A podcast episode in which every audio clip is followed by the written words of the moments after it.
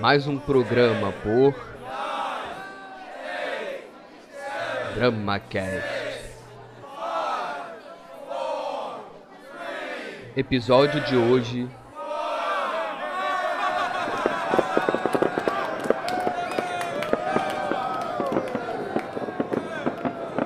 dois mil e vinte e um Contos de um ano que nunca chegou.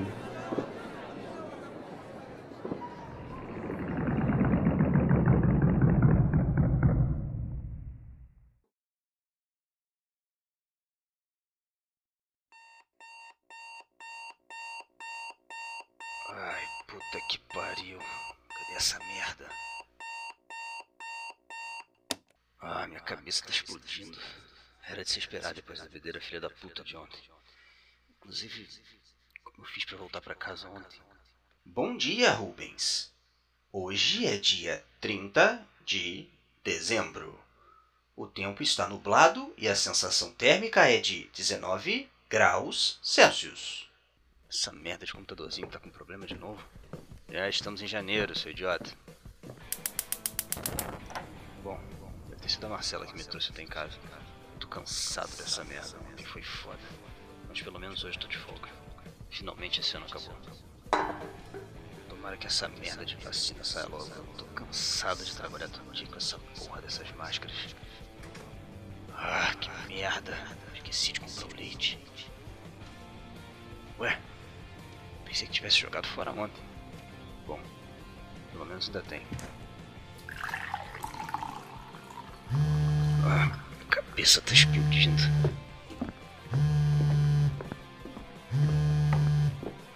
Alô, você já viu as notícias de hoje? ainda não tive tempo. Por quê? Cara, eu acabei de acordar, tinha botado você pra dormir na sala quando você apagou de tanto beber. Os meninos e a Olga estavam aqui na hora que aconteceu. Como assim? O que aconteceu, Marcelo? Eu não sei explicar, mas os fogos começaram e o céu simplesmente ficou. Fez um puta barulho. Quando eu acordei hoje, eu pensei que fosse sonho. Mas eu saí pela sala e não vi ninguém não lembro o que aconteceu depois do brilho. Só que meu calendário tá marcando dia 30 de dezembro. Isso não tá certo. Mas que porra tá acontecendo, Marcela? Não sei, Rubens. Realmente eu não sei. Eu recebi uma mensagem do capitão. Ele tá querendo que todos compareçam na DP o quanto antes. Imaginei que você não tivesse visto a mensagem ainda, mas parece que é urgente. Isso foi o começo de um inferno. Os dias avançavam e ninguém sabia dar respostas. Nós recebíamos denúncias de assassinatos e coisas cada vez piores e não podíamos prender as pessoas, porque no dia seguinte elas acordavam em casa, como se nada tivesse acontecido. É claro que em menos de um mês a sociedade ficou corrompida e entrou no caos. Os sistemas já não funcionavam mais. Os dias não avançavam mais, só retrocediam. Mas suas memórias continuavam a avançar. Em um fluxo contrário, pessoas que haviam morrido num dia acordavam no outro como se sua morte tivesse sido um sonho. Já faziam dois meses que tudo havia acontecido. A sociedade estava em colapso e nós nem tínhamos mais uma DP de verdade. A maioria dos policiais não aparecia mais para trabalhar. Não havia como resolver as coisas, mesmo que tentássemos.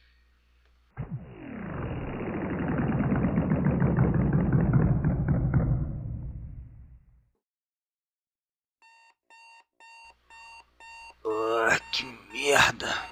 Eu bebi ontem de novo. Devia ter tido mais cuidado com isso. Bom dia, Rubens.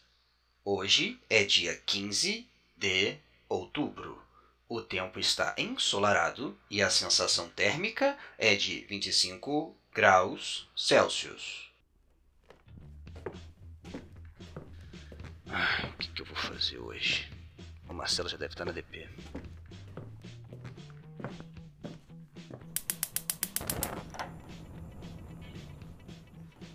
Cadê a merda do remédio? Ah, finalmente.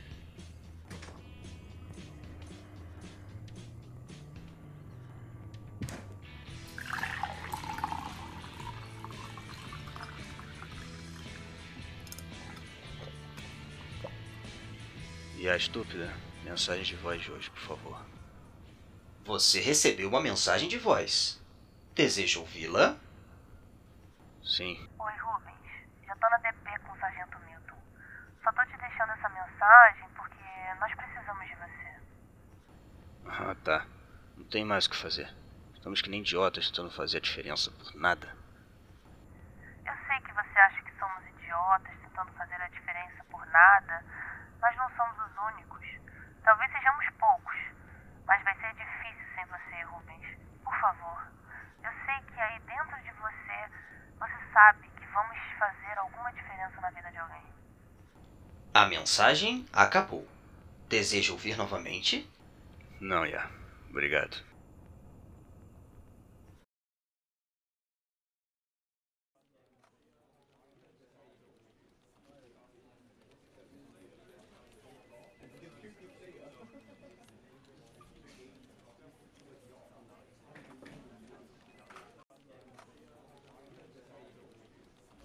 Rubens, que bom que você veio. É, o senhor sabe como é, né? A Marcela, quando quer uma coisa, me enche o saco até conseguir. Ha, sei bem como é. Era igualzinho com a Olga, sempre animada para ajudar as pessoas. Escuta, meu filho, pode parecer chato, mas às vezes é disso que precisamos para dar uma animada. Você sabe como o nosso trabalho é complicado na maioria das vezes. Enfim, só vim pegar um cafezinho aqui. Ainda estou tentando resolver o caso do menino da Rua 9. Ah, você tem razão, capitão. Enfim, bom trabalho com o caso. A gente se fala. Até mais tarde, rapaz.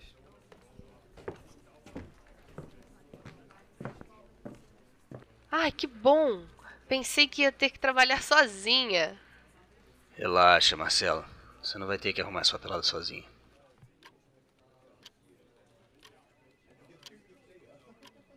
O dia foi meio parado. Ninguém entrava na delegacia e passamos horas tentando procurar respostas para problemas da vizinhança. Até que por volta das 5 da tarde, uma moça apareceu na delegacia. Devia ter uns 30 anos. Ela estava bem maltratada. Sua roupa era bem humilde, um pedaços até rasgados. Seus cabelos já tinham uma falha enorme, que parecia ser estresse. Ela entrou agarrada na sua bolsa, com os olhos bem arregalados, olhando para todos os lados, como se procurasse algo.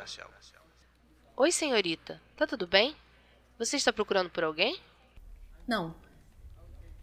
Quer dizer, eu tô aqui pra procurar ajuda. Eu ouvi falar que você estava funcionando ainda e, apesar de ser do outro lado da cidade, eu, eu precisava muito de ajuda, mas eu não esperava que, que aqui tivesse tão vazio. É, muitos policiais desistiram de fazer seu serviço depois dos ataques nas outras delegacias. Mas por sorte a gente não passou por isso. É até meio esquisito que não tenha acontecido aqui. A Marcela ainda era muito inexperiente. A fala da mulher e a maneira como ela entrou. Essa mulher fez algo. Algo que está perturbando ela. Por favor, senhorita, sente-se aqui. Pode ficar tranquila. Nós somos o suficiente para tentar resolver seu problema. E Marcela, por favor, pega uma água para a moça. Tá bem.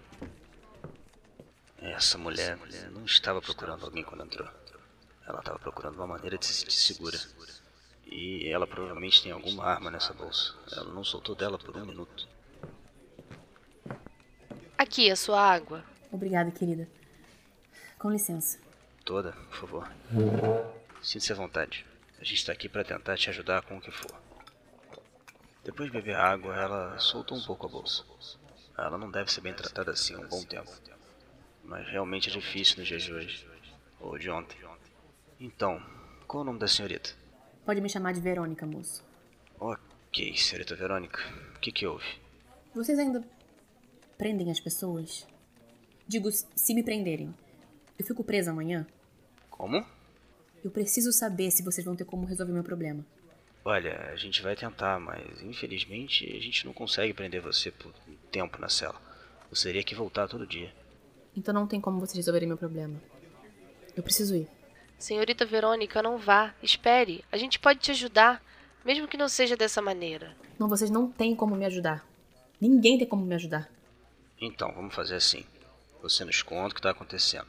Se tivermos como resolver, você vai ter um problema resolvido. Se não, você já não tem ele resolvido mesmo. Então não vai perder nada nos contando. É. Prometemos que vamos te ajudar se tivermos como. Não custa tentar, senhorita. Desde o dia 30 de dezembro, eu mato meu marido. Bom, você poderia explicar isso melhor? Era dia 30. Um dia antes da virada do ano. Já era por volta das seis e meia e ele tava vendo TV, bebendo cerveja, comendo todo tipo de petisco que ele tinha comprado na rua antes de chegar em casa. Na TV tava Olha passando alguma coisa sobre protestos que aconteciam na rua contra o atual governo. E ele começou criticando o que ele chamava de vagabundos e, como sempre, ele acabou ficando mais irritado do que devia, veio pra cima de mim. Eu tava fazendo jantar, sabe? Cortando uma cebola. Ele veio tão rápido. Eu só, eu só virei pra tentar me proteger. Quando eu abri os olhos de novo, eu tava no chão, com um peso insuportável em cima de mim e, e- e tinha tanto sangue. Bebe um pouco de água, senhorita Verônica. Vai te tranquilizar. Pode contar devagar, tá? No seu tempo. Não precisa se apressar. Tá bom, obrigada. Ela bebia água como se tivesse desidratado há dias. E pelo rumo da história, talvez realmente tivesse. Então ele tava lá, caído. E eu, eu, eu não sabia o que fazer. Eu passei o resto do dia pensando no que eu ia fazer. Eu já tinha tentado procurar ajuda na polícia, mas eles não me ajudavam. Mesmo com meus pedidos de socorro, a família dele protegia ele de tudo. E a minha sempre dizia que eu devia estar fazendo alguma coisa errada. Naquela noite eu consegui entender depois de horas refletindo e chorando sobre tudo o que aconteceu. Eu não era culpada pela infelicidade dele. Pra ele, eu era só um meio dele descontar a raiva, mas tudo já tinha acabado. Por alguma razão, destino, universo, ou o que quer que você quiser chamar, deu um jeito no meu problema. Mas não da maneira correta. Então, eu peguei tudo que era importante pra mim e fugi. No dia 31, na virada, eu, eu tava numa praia bem distante daqui, com ela mais vazia do que o normal. Eu consegui ver os fogos. Eles eram, eles eram lindos, a água batia e voltava. Até que o retorno aconteceu.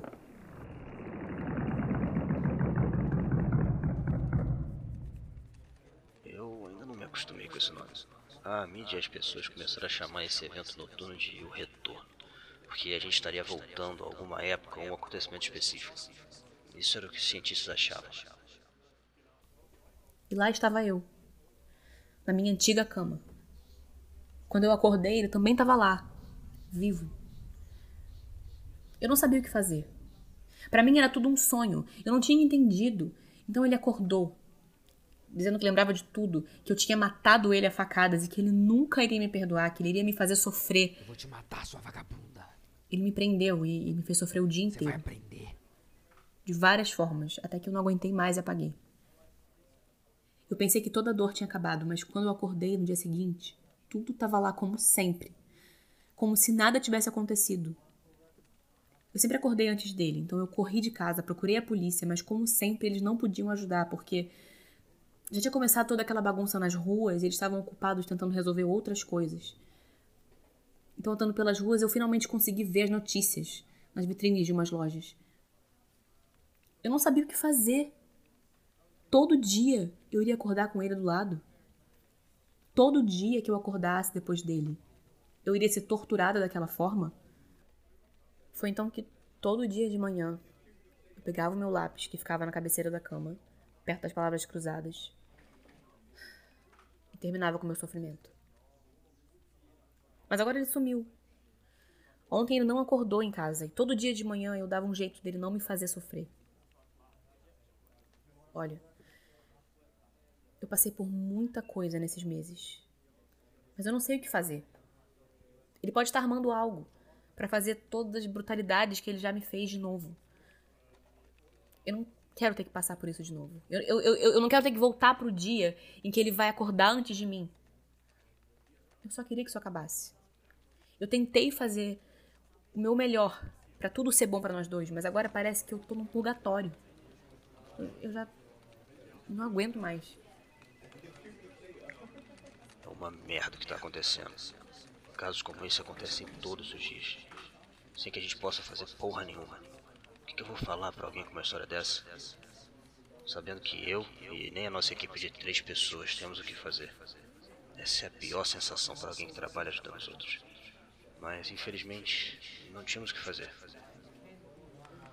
Eu sei que ia ser doloroso, mas precisava dar essa notícia. Olha, desculpe-nos, senhorita Verônica, mas nós não. Complicada essa história, senhora Verônica. Opa, boa tarde, capitão. Achei que o senhor estivesse fora. Não, não, ainda estava na minha sala. Acho que encontrei uma solução para o caso do garoto da Rua 9. Enfim, eu ouvi a história inteira e creio que há uma maneira de se resolver seu problema, mas pode ser um pouco diferente do que a senhora espera. Eu não me importo. Só me ajude, por favor. Bom, já que é assim, Marcela, ligue para a Olga. Diz que vocês estão indo. Rubens, pega a viatura blindada, você vai levar elas. Eu preciso ir resolver meu caso antes que seja tarde.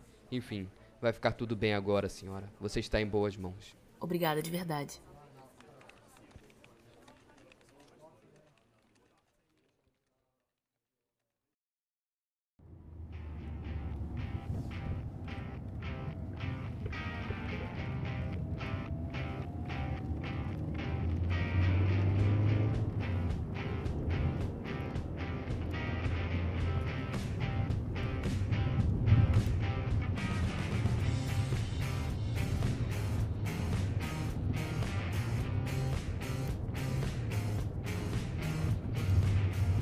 Engraçado ver o Capitão Clinton falando da Olga. Acho que talvez agora ele entendesse mais o lado dela. Talvez realmente não houvesse mais maneira de se resolver as coisas de um jeito mais passivo, por assim dizer. É aqui, no portão à direita, Rubens. Pode deixar.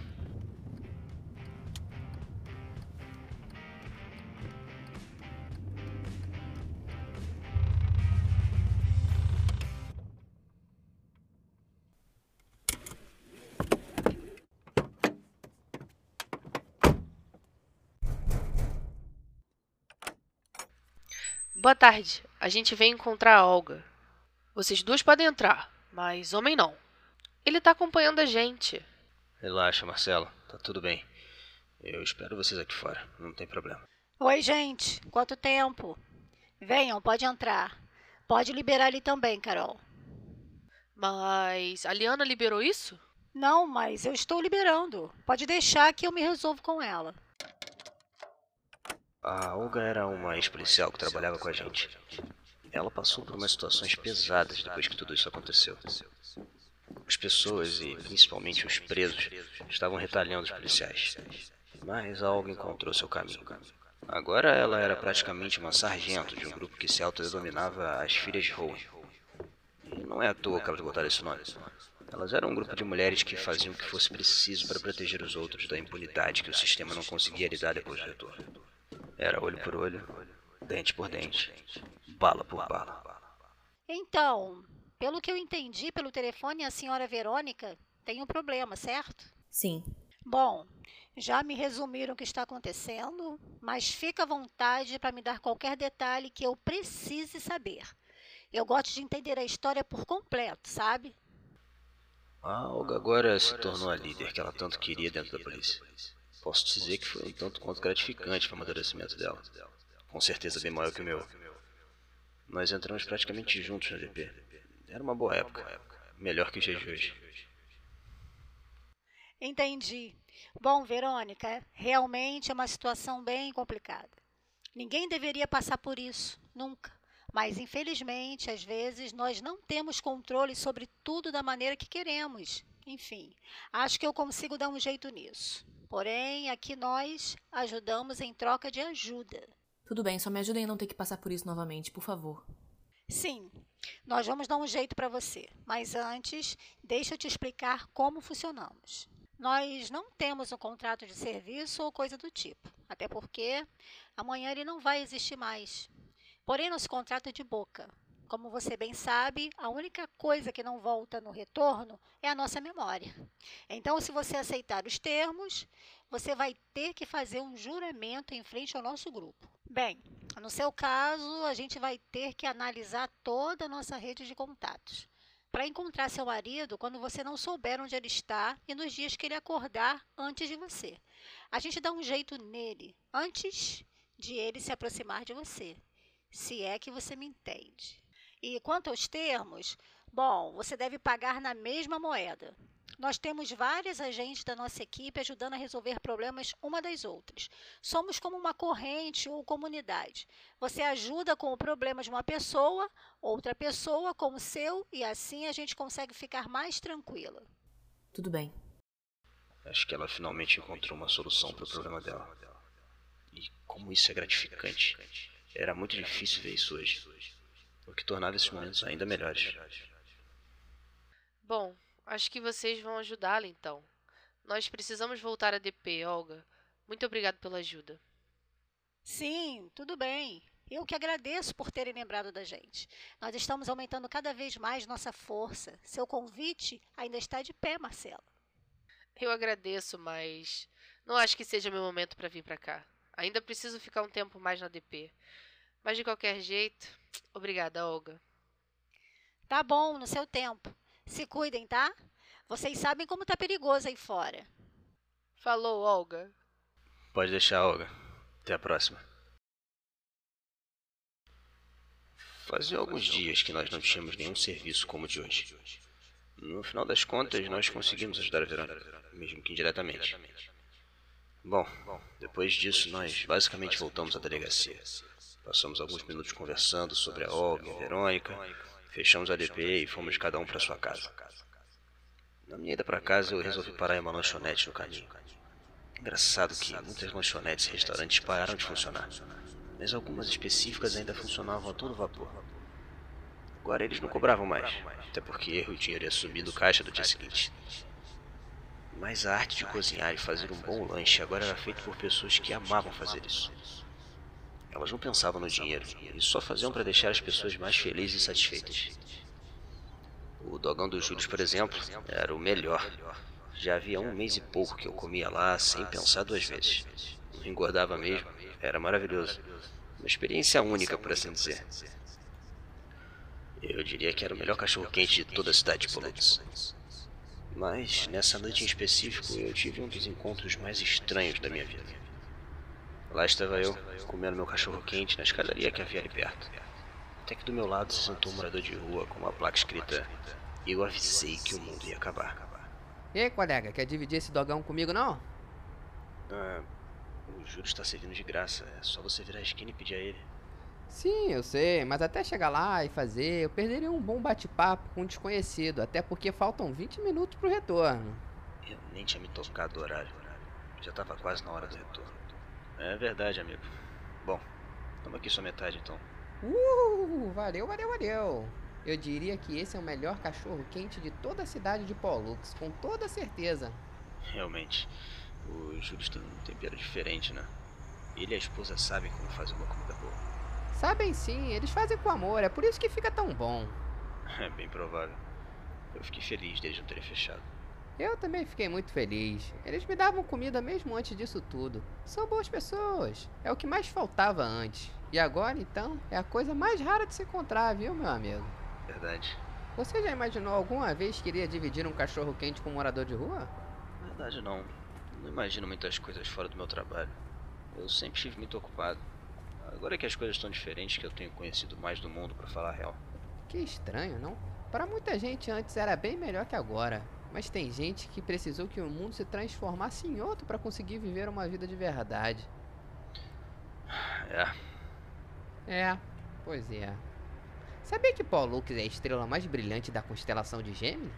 Eu já fui um grande cientista, sabe? Tentei avisar que o mundo estava acabando, mas ninguém acreditou. Nossa, não fazia ideia. Ah, é claro que não. Como cientista poderia se tornar um morador de rua, né? Desculpa, não me leva mal, é que. Relaxa, cara. Sem ressentimento, só tô brincando contigo. Desculpa mesmo, tá? Eu não tive a intenção. Tudo bem, não vou levar pro coração não, meu amigo. Relaxa. Enfim, eu estudava sobre a possibilidade de o universo ainda estar em crescimento. E realmente ele estava. Mas a minha maior dúvida era: o que ia acontecer quando o universo terminasse de crescer? E o retorno é a nossa resposta. Por anos nós estudamos o que é a matéria preta. Você sabe o que é? Não faço ideia. É, imaginei que você fosse leigo. Bom, exemplificando de uma maneira mais simples, a matéria preta é todo o espaço escuro que existe quando você olha para o céu à noite, por exemplo. Essa matéria preta é o que eu chamava de o globo. Sabe, diferente do que muita gente acha, nós não vivemos em uma terra plana. Nós nos assemelhamos mais a um círculo. E sim, somos uma bola de água flutuando no meio do nada. Ou do tudo, dependendo do ponto de vista. O globo, que é como eu chamo, é o local onde nós vivemos dentro. E literalmente é como se fosse um globo tridimensional que se expandia desde o Big Bang até o dia do retorno.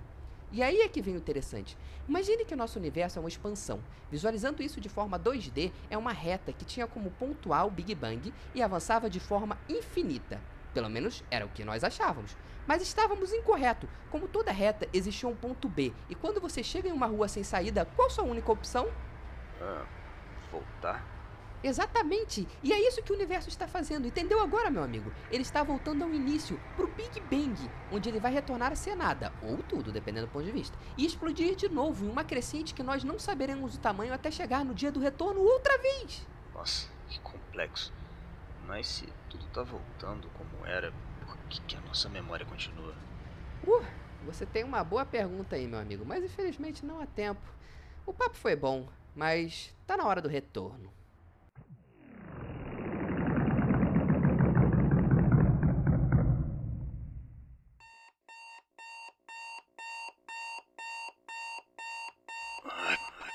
Pariu, que inferno.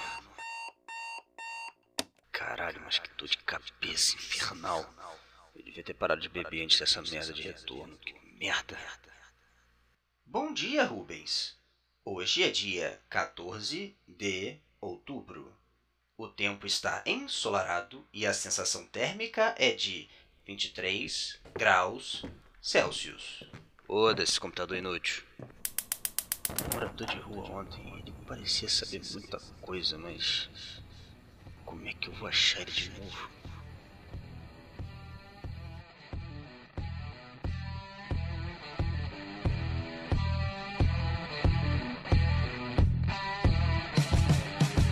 Um feliz ano novo da família DramaCast.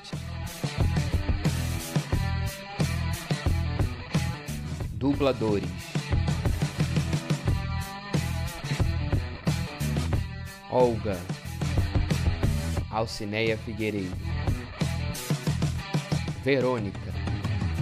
Ana Lobo. Marcela e Carol. Cláudia Moore. Morador de rua Hamilton Eric Fernandes Ia e Rubens Rodrigo Moore Roteiro, mixagem e edição de som Eric Fernandes Trilha sonora e efeitos especiais